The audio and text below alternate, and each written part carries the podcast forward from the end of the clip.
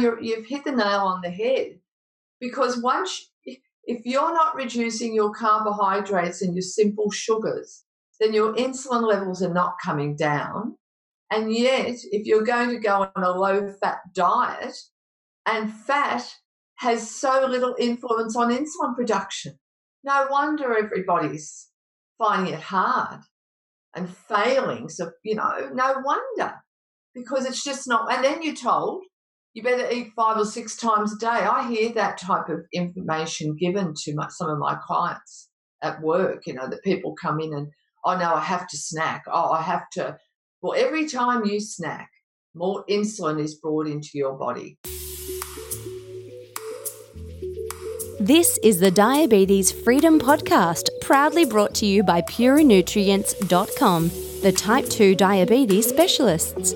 Here we discuss the latest science to treat, prevent, and reverse type 2 diabetes naturally, so you can reclaim your health for a long, healthy, and happy life. Welcome, everybody. Pure Nutrients Diabetes Freedom. Pat Ridley and Suzanne Ridley here once again. This is episode 12 on the podcast, and this is the second edition to the Crush Your Cravings series. So, the first uh, episode of this series, we focused on dopamine and how it creates those sugar and carb cravings. But this episode will be focusing on the insatiable hunger. Why do people continually feel hungry, even though they may have eaten a large meal. And this is all coming back to what's known as leptin resistance. That's right, Patrick. And this is why so many diets fail. And people feel so guilty. I haven't got self control. Look at me, you know, I'm fat again. I'm all this type of awful, um, like being on a round, you know, merry-go-round that you just can't get off and you feel you've got no control and and it's really terrible and the fact is it's because we don't really understand what's going on.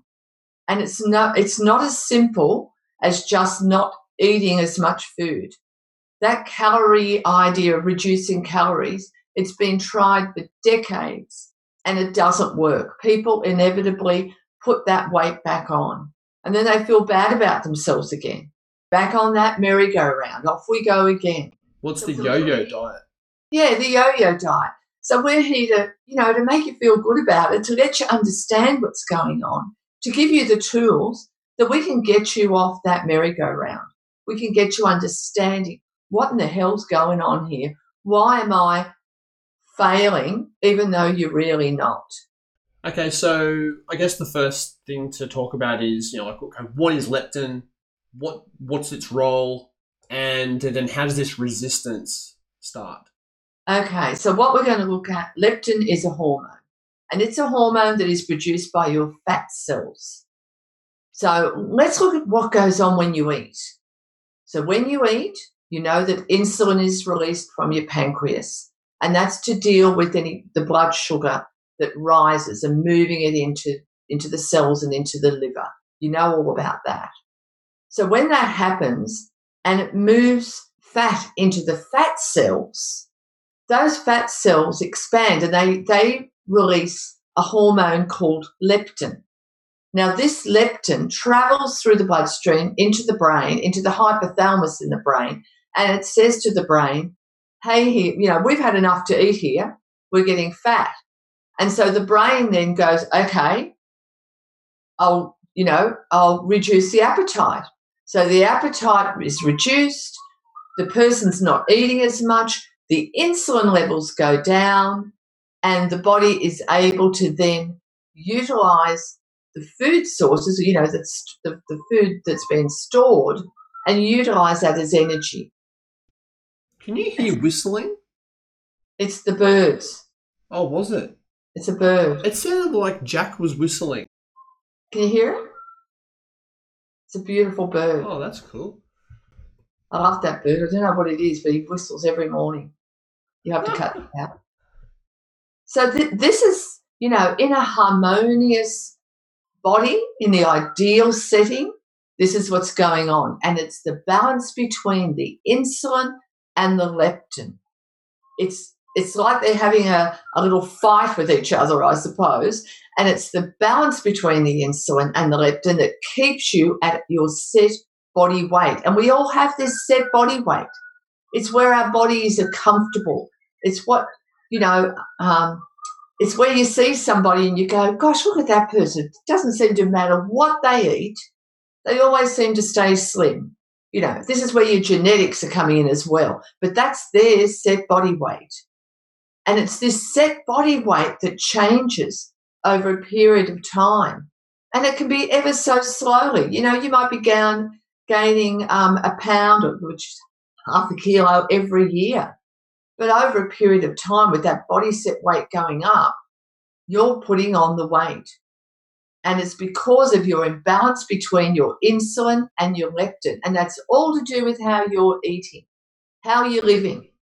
Yeah, and like in, in your book, you do focus on that hormonal imbalance. So, of course, with diabetes, we talk about you know insulin resistance. So that's like an imbalance of, of insulin. But now we can see that there's an imbalance of leptin as well. So we've got leptin resistance. We're still feeling hungry. We've got insulin resistance. The body's not responding to insulin. So you can see with these two together how weight gain really can just snowball and get out of control. And then, of course, like as we spoke of before, we've got that, that dopamine down regulation. So we're craving these sugary and carby foods. And then on top of it, like you pointed out, people start to look at themselves and say, well, I'm a failure. Why can't I, you know, stick to this new healthy lifestyle? Look at everybody else. How can they do it and I can't?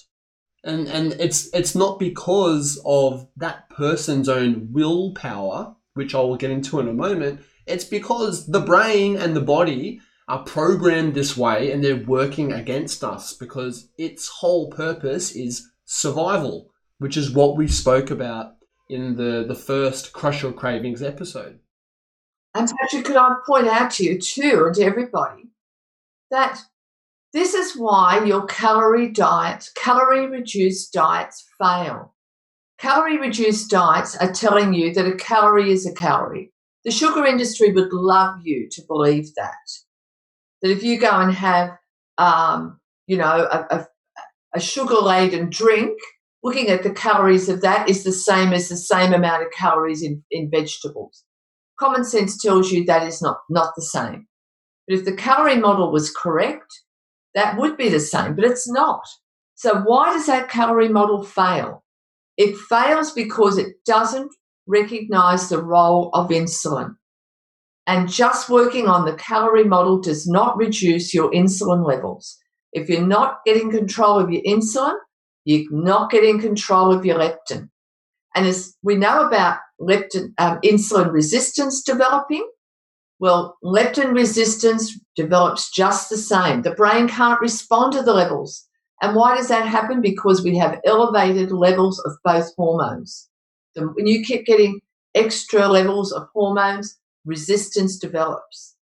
Yeah, and further to the calorie counting model, like why that's flawed, is because of you know homeostasis. So the body doesn't like it. Again, it's just about survival. It, it, if you start reducing calories, yeah, you will lose weight at the very beginning, but then the body will say, "Oh, hey, I don't want to lose all this weight so rapidly."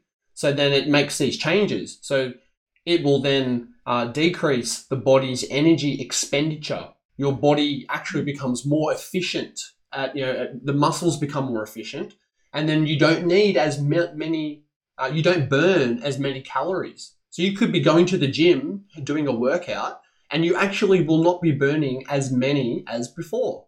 And then another way it does this, it actually will start to increase your your ghrelin, which is one of the, the hunger hormones.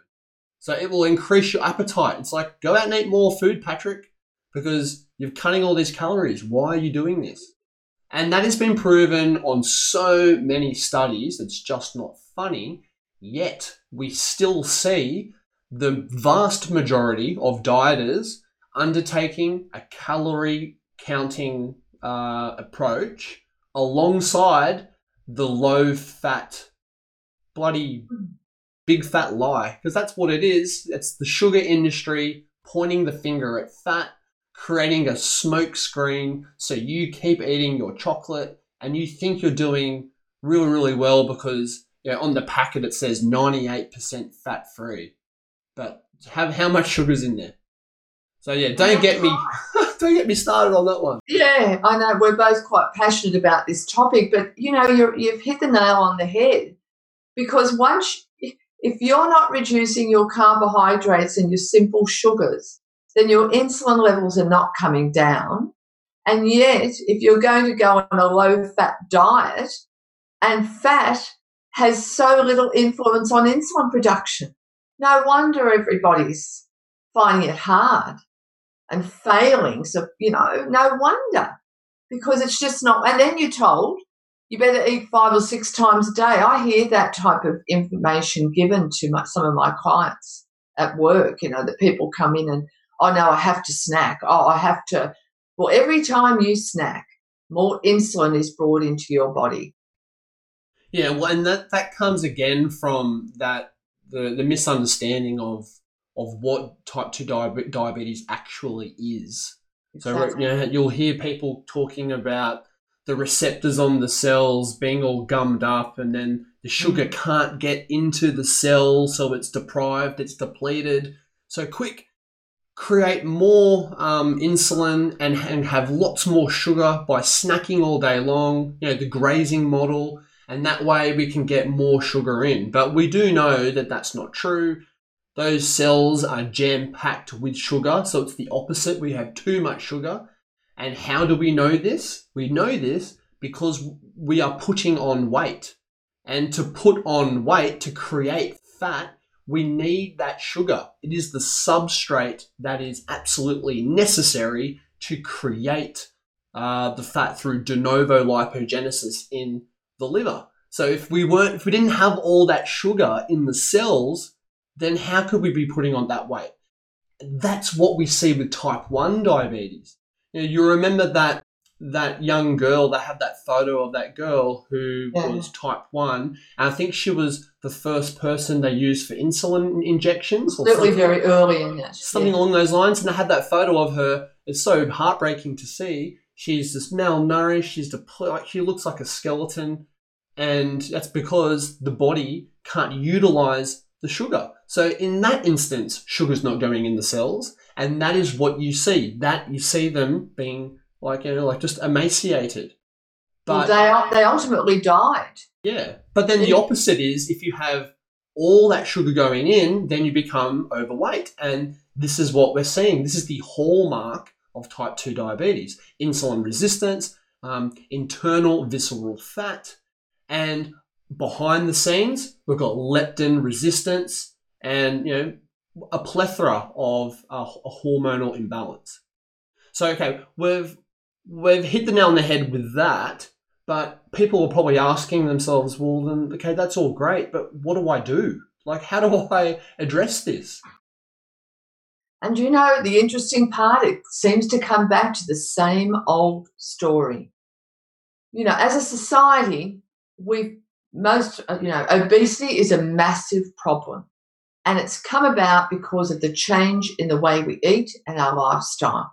So you can feel really empowered in the fact that you do have control over these hormones. You just have to know what to do. And it does come back to the same story.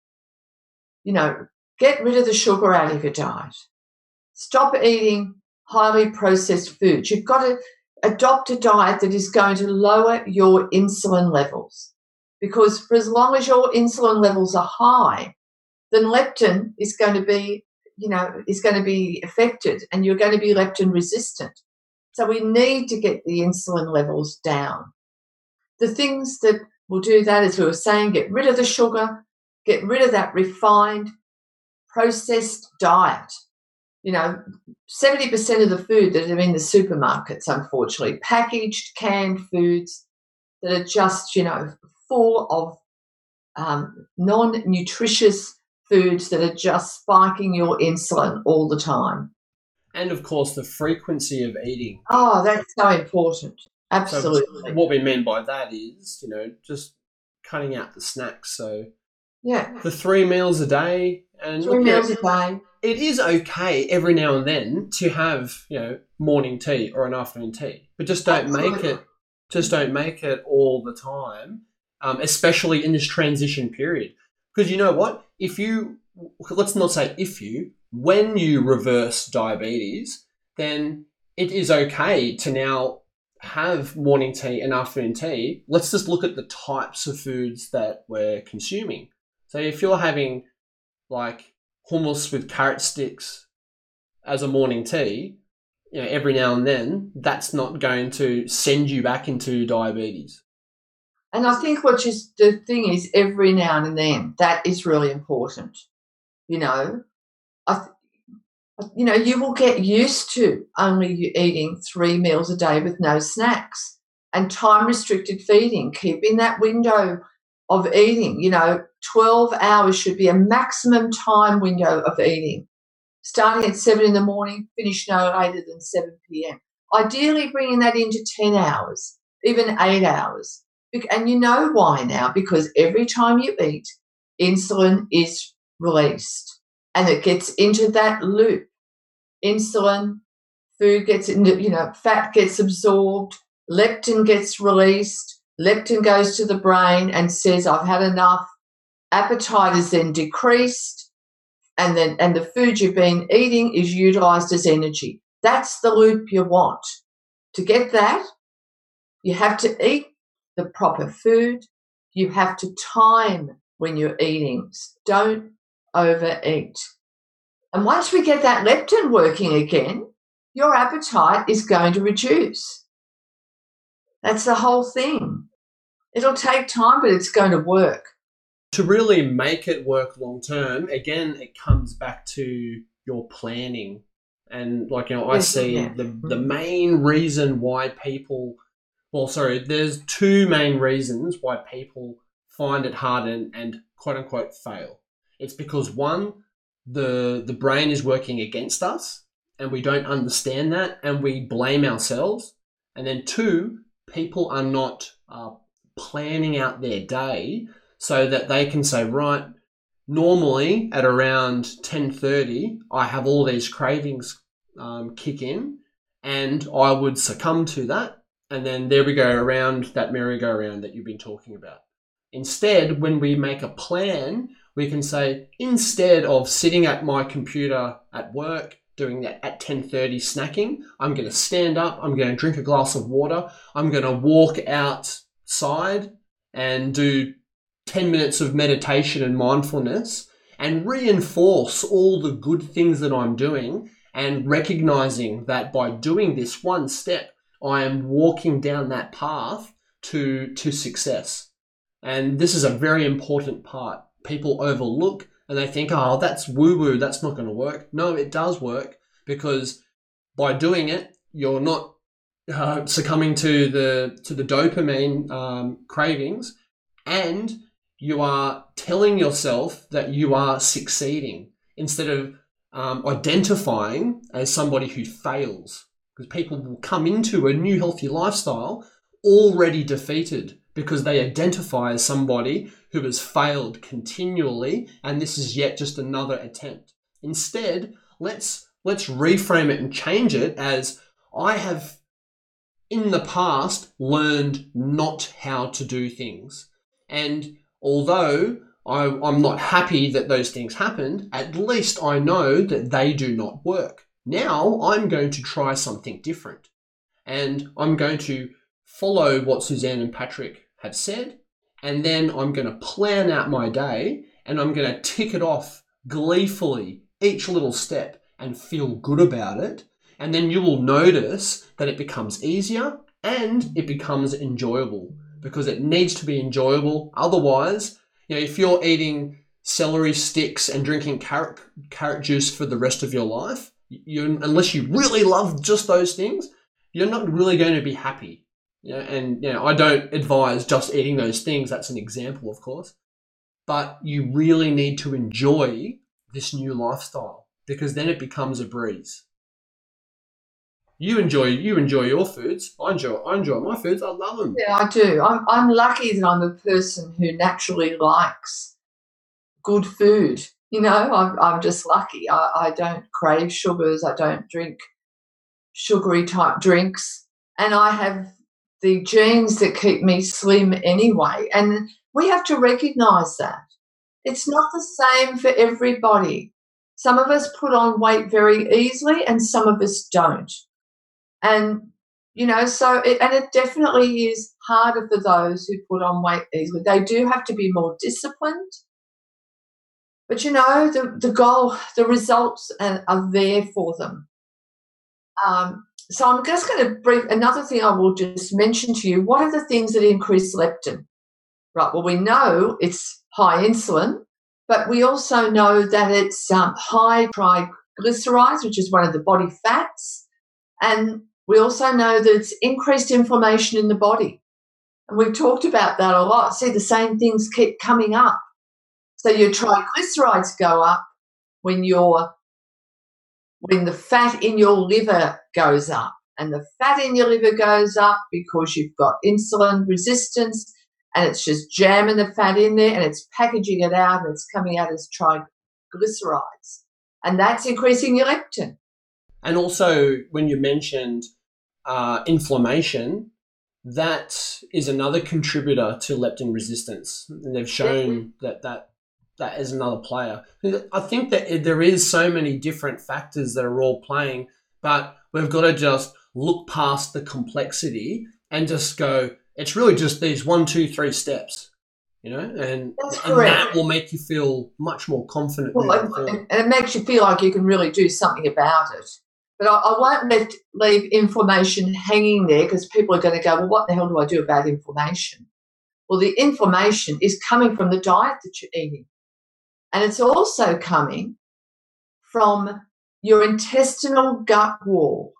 So that needs to be intact. If it's not, then products from bacteria are getting in and they are increasing inflammation. And there has been a direct link shown between those products of bacteria coming in and an increase in the visceral fat, the fat around the middle.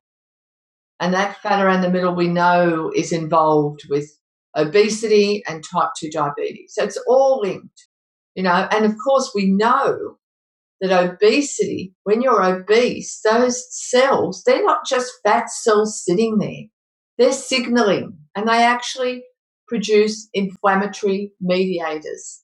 Yeah, they're active. They're active. So I think um, we've covered a lot, and yeah. this, like this, alongside the the first crush your cravings uh, episode, work well building up to the next uh, episode, where I want to give like real steps. So we've talked a lot about you know like uh, why it's important and like and what happens and what we should be doing. But let's talk about the how next uh, episode because this is really what you need. I find a lot of health coaches focus on what they go. This is what to eat. This is what you should do. But then in the real world, how do you actually do that ongoing so it becomes becomes your your new healthy life? People can do it for one two days or maybe one or two weeks, but you'll find a lot of the people fall off and they go back to the convenience foods because life is hectic. You've got kids, you've got work, you've got um, you know bills you got to pay, and you, and you're not happy with the way you look, you know, and something happens in your life and it triggers you. This is the battle that we're faced with. So next episode, I'm going to take everybody through a planning session that I do in our diabetes recovery program and with clients. So tune in for that and I'll give you some real, uh, like some real powerful, actionable uh, steps that you can implement. So I'll see you then. Goodbye to everybody. Have a good one, Sue. I'll speak to you later. Okay. Bye, everyone. Bye. This is the Diabetes Freedom Podcast, proudly brought to you by PureNutrients.com, the type 2 diabetes specialists. Here we discuss the latest science to treat, prevent, and reverse type 2 diabetes naturally so you can reclaim your health for a long, healthy, and happy life.